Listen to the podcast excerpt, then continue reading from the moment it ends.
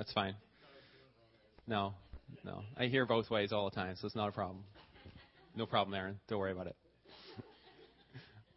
well, good morning, everyone. And um, my name is Graham, and uh, we're going to be doing a second week on a series on worship. And uh, if you're here last week, you'll uh, maybe remember that we did a little bit of an overview of the Old Testament patterns of worship, and uh, that involved a lot of looking at the fact that in the Old Testament pattern of worship, it started right back in the Garden of Eden with, with Adam and Eve, and uh, and they were with God in the garden, right? And they had this face-to-face relationship with Him, and uh, we talked about that as a pattern of worship where there's closeness of relationship between humanity and God, where they're in the same place, that there's no division, there's no barrier between humanity and God, where everything that humanity does is focused and oriented in worship towards God, and how as a result of the fall, that relationship that was broken, that our, that worship itself was was corrupted and broken because there was no intimacy of, with relationship with God any longer.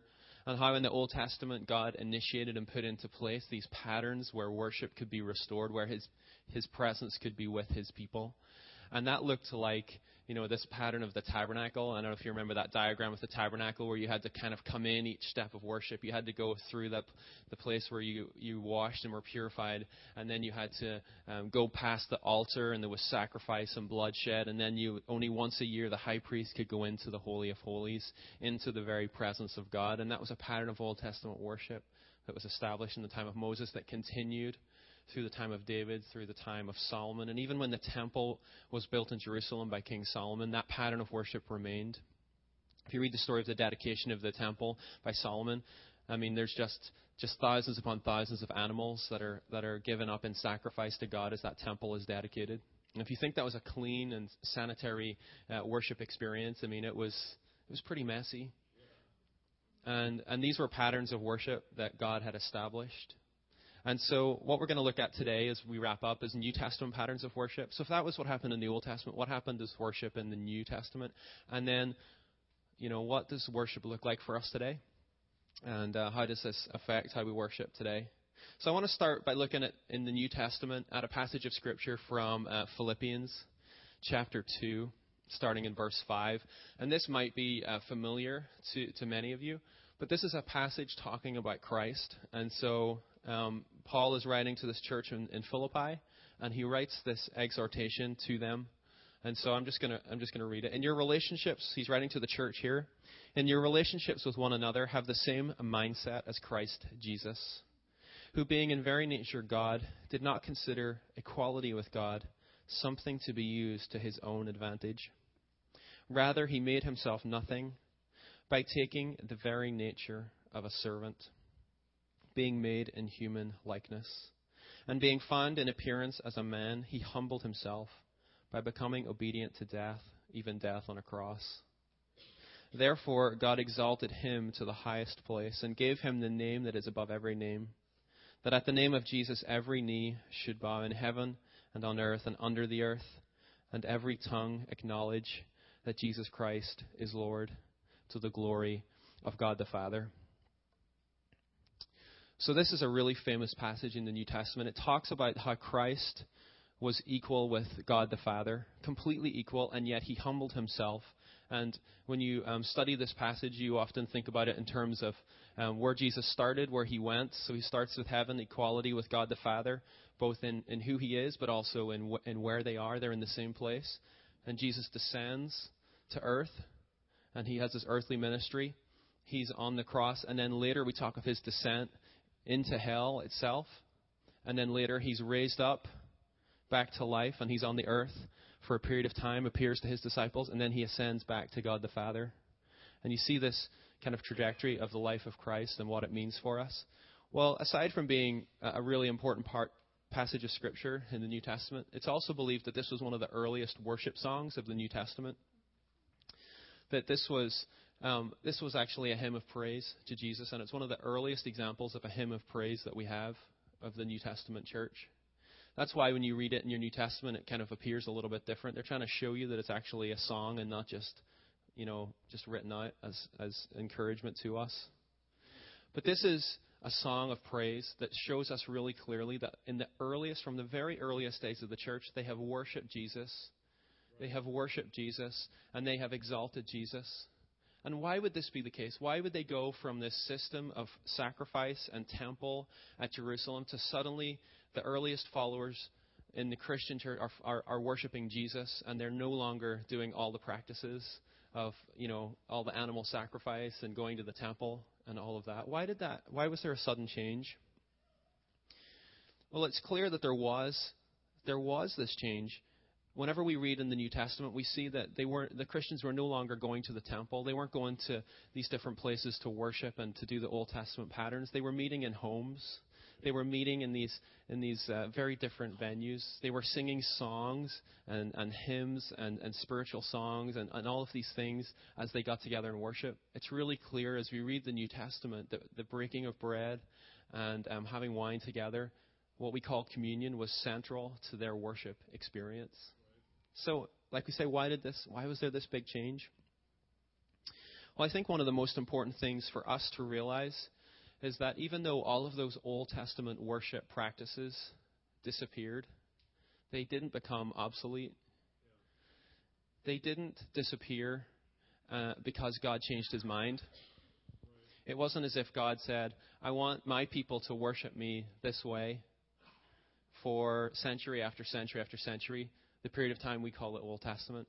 And then he suddenly said, you know what? I, I'm kind of sick of all of this sacrifice. I, I don't really, I don't need it anymore. Um, there, let's, let's just do away with all of that and let's just meet together. It wasn't, it wasn't like that. The reason that all of the sacrifices disappeared is that Christ came and fulfilled every requirement of sacrifice permanently and forever. And so it's really important to realize, I think it's easy for us, because we're so culturally removed from this whole scenario, to say, oh, God just did away with all of that. The reality is that when we come into God's presence, we still come in the same pattern as the Old Testament. We still come through cleansing. We still come as a result of sacrifice. And so the way into God's presence is still the same as it's always been the way into God's presence is still the same as it was in the Old Testament. It's just that we are not the ones that have to do the sacrifice. It's just that we are not the ones who have to do the ritual cleansing and figure out if we're clean or unclean and able to come into God's presence. Because of Christ, we know that we are permanently clean. Because of Christ, we know that our sin and our guilt is permanently been, been taken care of because of Christ, we know that we can have access to God the Father. And so the early church, the earliest Christians, they figured this out very quickly because they studied and they observed and they saw the life of Christ. And they could see that in everything he was doing, he was modeling what it was to come into God's presence and to make a way for us to come into God's presence. And so when they looked and they, and they saw and they thought about Christ on the cross, they could see clearly that he was the sacrifice. He was the lamb that was being slain. Just as in the Old Testament, when the families would bring a lamb to, to, be, to be slain, to be given up, to be killed, that the blood would be shed. In the same way that the families would have done that, and all of their forefathers, they would have looked and seen Christ on the cross and realized that's the Lamb of God who takes away the sin of the world. Not just for one family, not just for one person, not just in a temporary way, but for all time. It's hard for us to get our minds around just the absolute radical shift that happened for the earliest Christians who came from this Jewish background. That suddenly they gave up everything that they knew in how to approach God, and suddenly they could come right into His presence. But they placed that much faith in Christ that He was the way into God's presence. And so we place our faith in Him our identity is in Christ, and He is the one who takes us into the presence of God. One way to think about this is to p- imagine a wall with a door in the middle of it. And so on the other side of that wall is God's presence.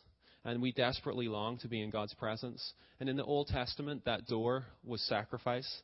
That door was you showed up with your goat or your sheep or whatever it was that you were going to give in sacrifice. And the high priest would take that, or the priest would take that offering, he'd offer it up, and that door would be opened for a very small window of time, and you would be able to see the way into God's presence through the high priest. But that door would close very quickly because it was a temporary sacrifice. And so again, you would have this distance where you long to be in God's presence, where you long to worship Him. When Moses received the law, he knew that there was more, right? Because he saw God face to face. And he knew that it was a temporary assignment, it was a temporary thing that was given to God's people. And when Christ came, he didn't knock down the wall so much as open the door permanently.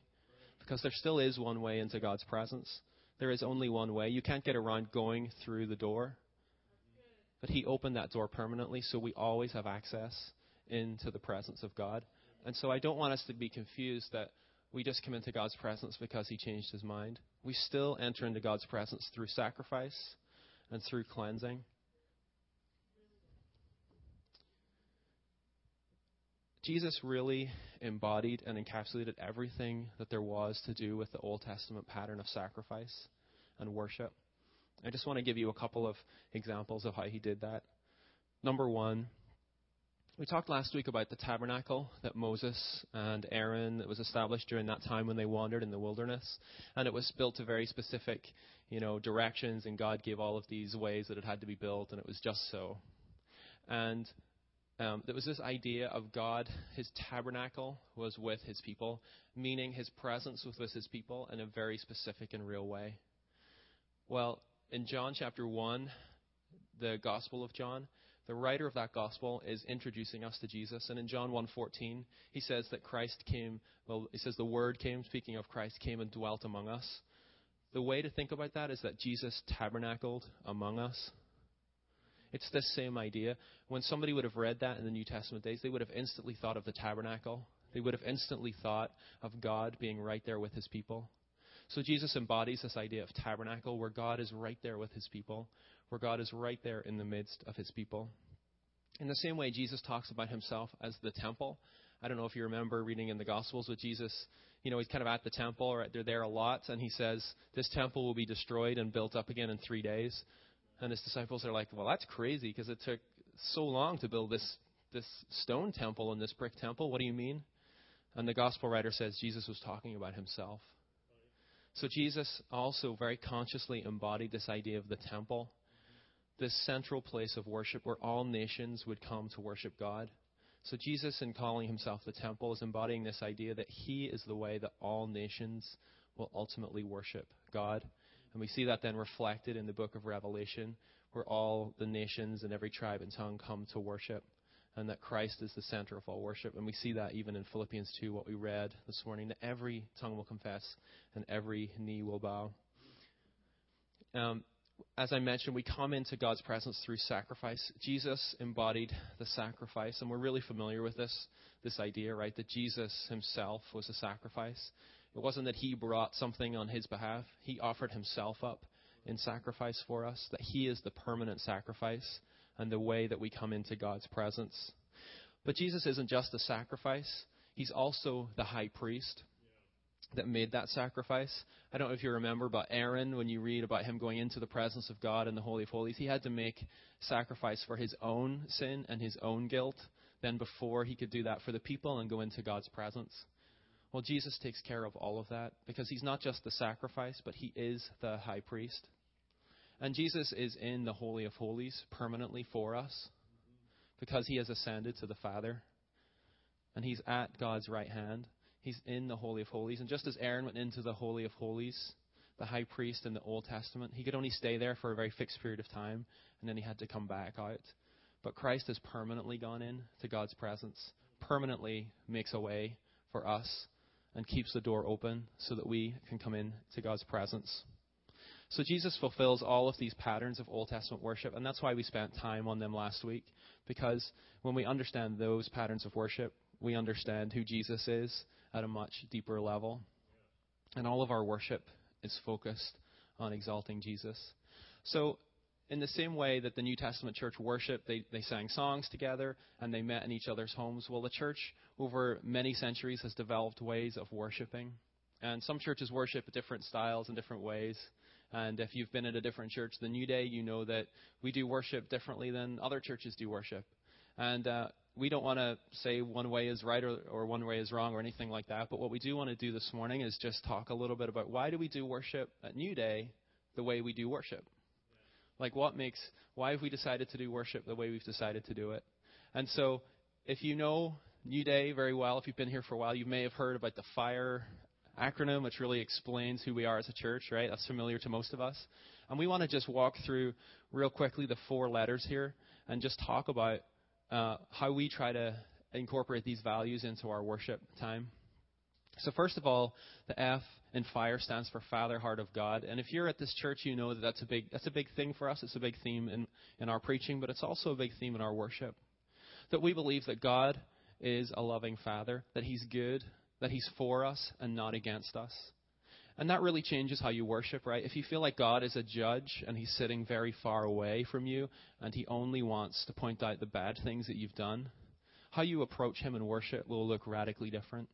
And for us, we believe that God is a loving Father, and that really governs and is the foundation for how we approach Him and come into His presence in worship. The I for intimacy, again, related to God being a loving Father. We believe we should sing songs that really reflect intimacy of relationship with God, that we can come close to Him. We have an expectation that we can come into His presence.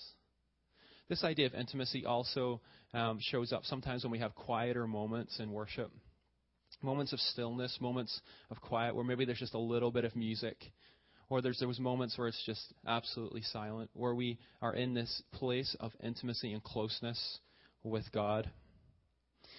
Again, as a reminder, we don't come into God's presence on our terms. We come into God's presence on His terms. And so we always come into the presence of God through the name of Jesus and through Him. We consciously come into worship through the name of Jesus because Jesus is the way that we have access to the Father. The R is for restoration. And we believe that in worship, there's the power of God, that it's present to bring restoration and breakthrough in every area of our lives, physically, emotionally, and spiritually. That in God's presence, there's restoration of joy, hope, peace, and freedom to every part of our lives. And, uh, and that's why we make room for people to share during worship, like happened this morning. Because we want to make room to hear what God is doing. What is God restoring in someone else's life this morning? That we get to be a part of? What is God telling us He wants to restore during our time of worship together? You know, there's a freedom that comes because we're not bound by the by the Old Testament patterns of worship. There's a freedom to experience God, and that's what the E stands for. Experiencing God in worship is what we're all about, and we should not be afraid to experience God in worship. Right? When we come into His presence, we should not be afraid to experience Him.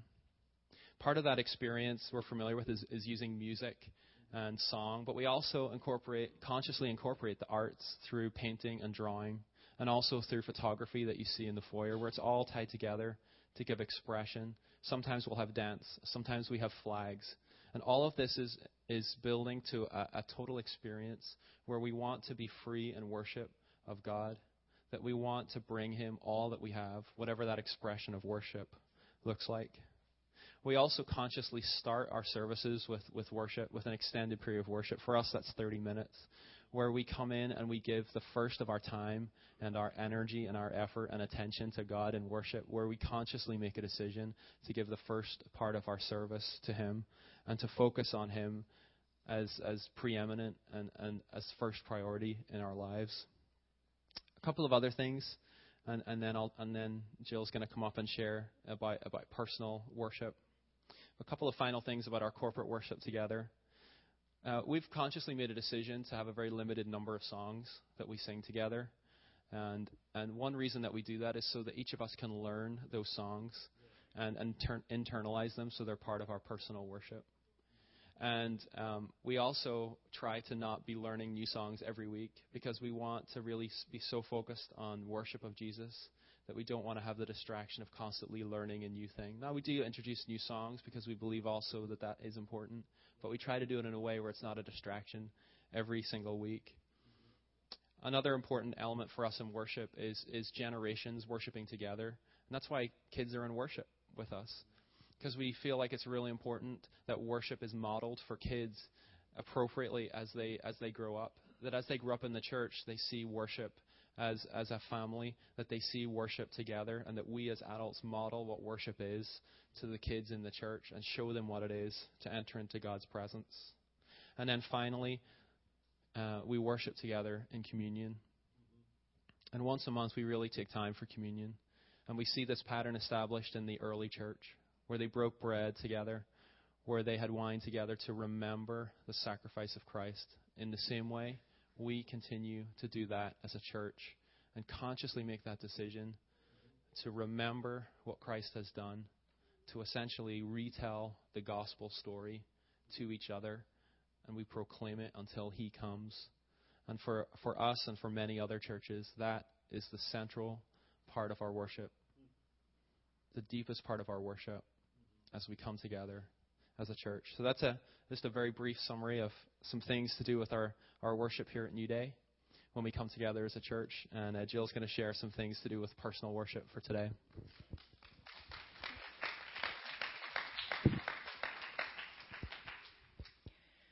Okay, so I'm going to go into some other things that happen on Sunday morning, but how are we meant to personally respond to them? So the first thing I wanted to talk about were Selah moments. I don't know how many of you even knew that we did these um, intentionally, but what is that? What's a Selah moment? Um, well, that's actually a Hebrew word that's an imperative or a command. That means to stop and listen, or to pause and think about this. Okay, great.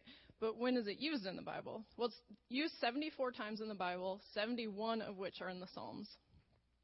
And you know that the Psalms are something that really teach us about worship. We know that David was a worshiper. You know that a lot of our worship songs come directly from the Psalms.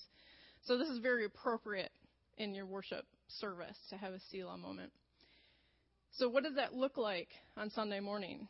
Well, that's all those instrumental breaks that we do when we're not singing. That's where we're giving you time to reflect on those songs, to internalize it, and to respond to God personally. You may have never known that. That's what I'm telling you. right? So what what do I do? How does that work? Okay, well this morning I don't know if you remember, so we sang 10,000 Reasons, and um, if you think about what that song is about, it's actually an encouragement to yourself Bless the Lord, O my soul, worship his holy name, sing like never before. You're talking to yourself. And that comes straight from the Psalms when David was saying, Why are you downcast, my soul? So he was in a rough spot, and he was encouraging himself to still praise the Father in spite of his circumstances, right? And so then this song goes on, you know, the sun will come up again, it's a new day, you know, whatever happens, I'm still going to praise you. That was the first verse. And then in the second verse, it goes into a lot of characteristics of God. You're rich in love, you're slow to anger, your name is great, your heart is kind. For all your goodness, I will keep on singing. 10,000 reasons my heart will find. Okay, so that was that's the response. I'm going to praise God. And right about that area, I don't know if you felt it, but we did an instrumental break and you just it was like you just wanted to start praising God personally, like to use those words. God, you are wonderful, you are good, you are kind, you are amazing, you know. And that's correct. That's the right response. That's what you're meant to do with those times. Is to go ahead and respond, take your own words and respond back to God. Now, what if you uh, just are like, okay, I know that's true in my head, I'm not feeling it in my heart. Great. Take that time and say, you know what, God? I don't feel that today. Help me. That's totally appropriate. Right? So these moments are times for you to take where you're at and personally relate to God in the corporate setting. So worship is actually quite personal, even in church on Sunday morning. And you know how encouraging it is when maybe I'm struggling and the person next to me is doing really well and I hear them personally praising God and giving out. Do you know how encouraging that is to me then? And so you are actually, with your personal worship, you're encouraging each other to keep going. And so that's also a vital reason why we have those times in corporate settings. So I just wanted to kind of touch on that. The next thing I wanted to talk about is um, spontaneous worship. I don't know if you even realize that this happens all the time. This happened um, this morning, especially during "Oh Lord, You're Beautiful." We did not practice that song that way that we that's not how we practiced it. I mean, we played those chords and we sang those words. But that wasn't the order, that wasn't the flow, that's not how it went. Well, Graham was leading that, and the reason why he led that is because he could see that there was a window of opportunity there. The Holy Spirit was highlighting something. Okay, so this is him responding to his active and fresh relationship with God. So if you remember the stacty, the spontaneity, so this is that in action. And he was um, taking what happened in the 10,000 Reasons song, which is like, I'm going to praise the Lord no matter what. And then Jen came up and gave that word, right? She gave that word, it's a new day. Like, it doesn't matter what's happened before, what your circumstances say, it's a new day. So that's what God is emphasizing. And then Graham started singing, Oh Lord, you're beautiful. And we started dwelling on the fact that, yeah, God is beautiful. And you know what? My reward is to give glory to Him. And he sang that several times. And it was kind of this natural progression. I might be downcast. God's still worthy. It's a new day. God, I'm going to give glory to you. I don't know if you see that, but that's what happened. And so when we, um, our worship leaders are all trained just to really listen to the Holy Spirit and to respond to His promptings. And often this means that first and second service look quite different. So I don't know if you've ever had the chance to sit through both worship services. We don't just mix it up because we're bored. That's not us. Okay? That's totally God. And what's really exciting about this is this is this is God interacting with us on Sunday morning. This is active, right? It's exciting. And then of course we had a good example of several prophetic words and you could see how those added again. It emphasized different areas. So that, that's another encouragement I want to give you is when this spontaneous worship happens or the flow kind of changes and prophetic words come forward, it's a good example of what is God emphasizing this morning which also means it's a great chance for you to get a hold of that thing. Yes. Yes. Right? So the first word was about getting freedom. This is a great day to get some freedom because God told you it was. He also told you it was a new day. Well, I, wanted freedom. It didn't happen this time. It's a new day. Come get prayer after service, right? Like, this is what God just told you in worship this morning. He communicated with you directly. It's exciting. And that's why we have the, these elements in our service. So that's how you would respond to spontaneous worship is you take a hold of whatever the encouragement was, the exhortation was, you ask God for it, you come get prayer, you encourage other people. Right? Does that make sense? So that's personal response. I just want to go into some general guidelines. There's five of them just to judge what worship is for yourself personally. Um, first, God wants us to worship and to respond with, to Him with praise and thanks. So if you look at Psalm 104 to 5, it says, Enter his gates with thanksgiving and his courts with praise. Give thanks to him and praise his name. For the Lord is good, and his love endures forever. His faithfulness continues through all generations. So, right there, David's telling you why you should give thanks and praise. So, if you're ever kind of stuck and you're like, I don't really feel like praising, I don't feel very thankful, or my circumstances seem really overwhelming, just open the Psalms. There's so much encouragement. You can just turn that, write that into a prayer. Right? God, I might not feel like this today, but you know what? You are good. Amen. I know that you're good. I just am not feeling it. Maybe you could help me feel it, but I know that you're good, and I praise you for that, and I thank you for that, and I thank you that your love endures forever. And you know, as you start to to um, externalize that, as you start to really just put that before Him, it's going to change how you feel inside. In fact, there's this there's this triangle of um, feeling, thought, and action. And if you change one of those things, you can change the other two. So if you're not feeling something that you want to feel, act differently or think differently. Right. If you're not thinking the way you want to think, feel differently or act differently. A lot of times, acting is one of the easiest ways you can do it because you can go do an action. Right? Sometimes it's hard to change your feelings, but just go do an action. So opening the Psalms and starting to praise God would be an action. Yes. That would be excellent. Okay, point two. Only God is worthy of our worship and total allegiance. So we see that in the Ten Commandments, where he says, You shall have no other gods before me. So that's point two of worship. Point three is that worship should be sincere and not a performance. So, what this really gets down to is the motivation of your heart. Why are you worshiping? What's your motivation? Um, in 1 Samuel 16:7, when Samuel goes to anoint the next king of Israel, um, God kind of rebukes Samuel a little bit and tells him, you know what? Man looks at the outward appearance, but I look at the heart. So God knows your heart. Now, this is a good reminder to the rest of us that we can't judge anyone else and how they're worshiping. You have no idea what's going on inside them. No idea. This is for you to judge yourself and to figure out why you're doing what you're doing. Now, sometimes, too, you're going to feel like, I should probably dance. I don't want to dance. and then, and then you're going to go, oh, but worship's not a performance. I don't have to dance. No.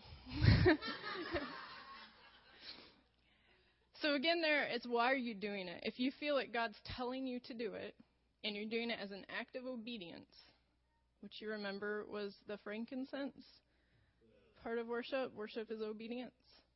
The motivation of your heart is to be obedient to God. That's not a performance. That's sincere. So there's times when you might not feel like doing something, right? But out of obedience, you're doing it. That is absolutely 100% correct, true worship. Um, point number four we worship out of an attitude of respect and love for God. So, again, going back to last week, we talked about the salt that went throughout the incense. We have a covenant of salt or a covenant of friendship with the Father, and that's from where all of our worship springs out of. And then, just my last point that worship is not just something we do at church. It is this, this 30 minutes we just had, absolutely. But it is also in everything that we do. Worship is giving honor and homage to a deity, to someone that you adore and respect.